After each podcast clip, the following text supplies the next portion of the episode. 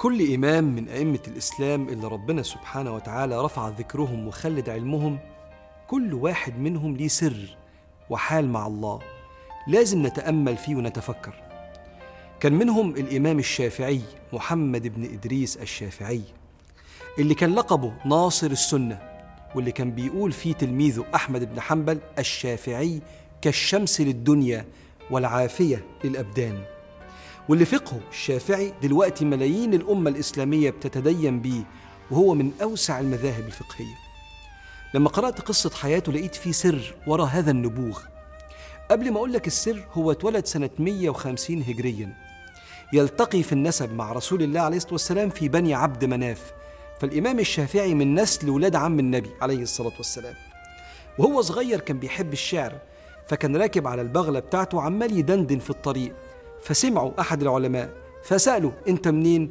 قال من مكة. قال من أي القبائل؟ قال من ولد عبد مناف. قال هذا شرف الدنيا والآخرة. قريب النبي عليه الصلاة والسلام يا غلام لو كان همك في الفقه لكان أحسن لك. الكلمة دي هزت الإمام الشافعي.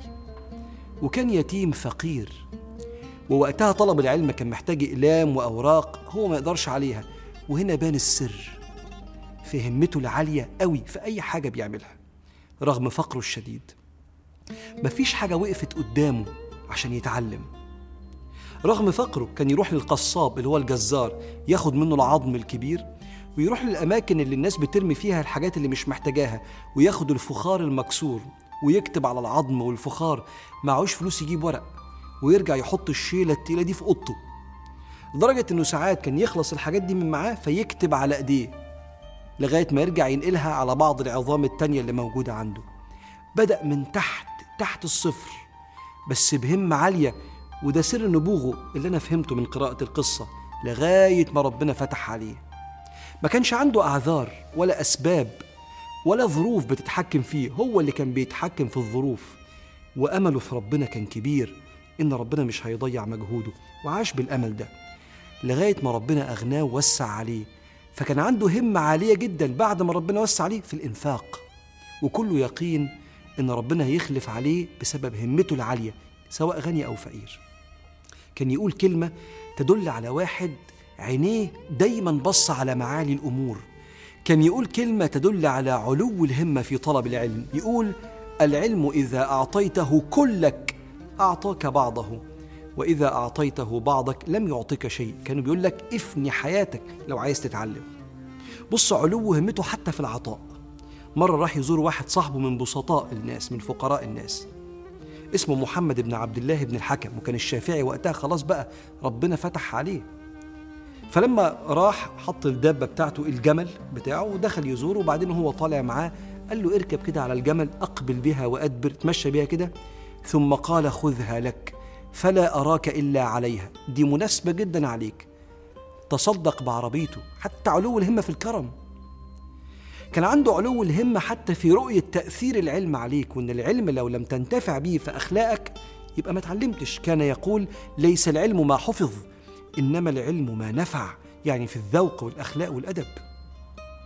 كان يلف على أصحابه المقربين بصوا علو الهمة في الإكرام ويسألهم تحبوا تاكلوا إيه؟ فيقولوا له فيفاجئوا بعد الدرس بتاعه إنه عازمهم عنده في البيت على العشاء وفي مائدة متحضر عليها كل صنف من الطعام كل واحد طلبه من إكرامه وحبه في أصحابه. حتى عشمه في ربنا كان عالي.